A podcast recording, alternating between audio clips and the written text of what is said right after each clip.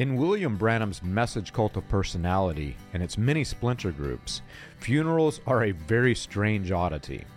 Cult ministers preach sermons at funerals as a means to celebrate the passing of life, sometimes brief and sometimes very long, to help friends and families through this difficult time in life. Often, this includes not only cult members, but also their relatives.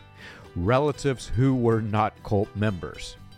William Branham convinced his cult of personality that, along with doing the work that Jesus did on the cross, Christians must abide by a very strict set of rules to paint themselves with a brush that looks holy.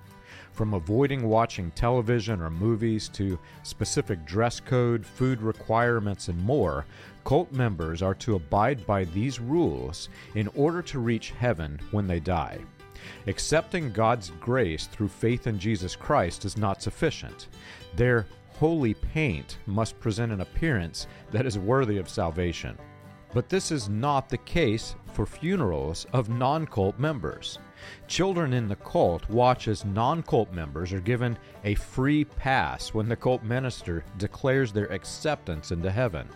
Normal people, having lived normal lives, are not required to follow these strict extra biblical rules, and they're described as crossing into heaven for their faith in Jesus Christ by ministers who each and every Sunday say otherwise.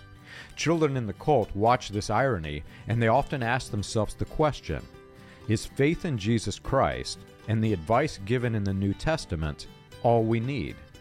Can we be saved by grace through faith in Jesus Christ? You can learn this and more on william-branham.org.